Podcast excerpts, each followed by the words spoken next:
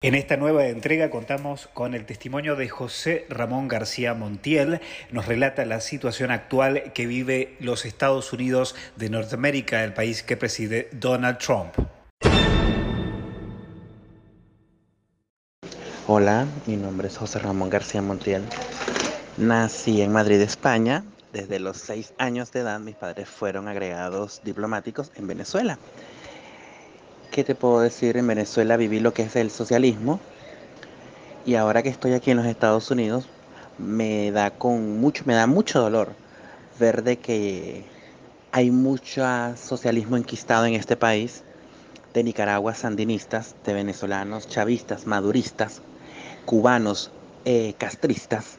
Soy politólogo, por cierto. Y lo que les puedo decir es que estamos viviendo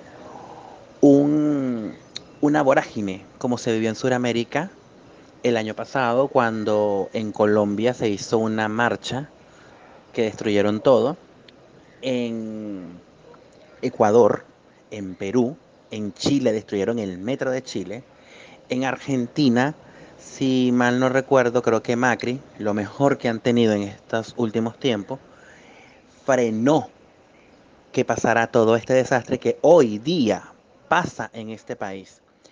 Diosdado Cabello dijo que a Estados Unidos le iba a llegar la brisa socialista y no se equivocó. Aquí hay mucha gente enquistada que odia el sistema, les encanta vivir del capitalismo, piensan como socialismo, porque el socialismo es muy bonito en la teoría, pero en la práctica es una porquería. Estamos viviendo momentos fuertes que se aprovechó el crimen que hizo un policía a una persona de color. En vez de, en lugar de marchar por el derecho de la persona, y eso tenían que haberlo hecho en el lugar de los hechos, no en todo el país, están haciendo asaltos a Walmart, asaltos a los supermercados. Hay gente de Venezuela, del chavismo, metida con la bandera, que ya están completamente identificados, sandinistas, y no nos extrañe que también haya algún peronista. ¿Por qué? Porque el socialismo es una basura, es una porquería.